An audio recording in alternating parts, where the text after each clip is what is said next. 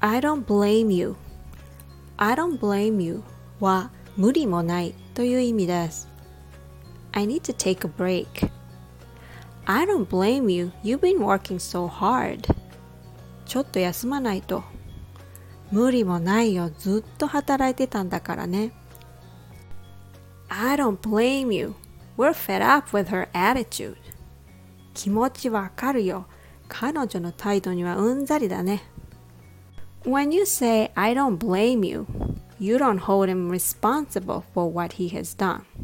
In other words, you understand why someone did or felt something. It's like saying, I know what you mean.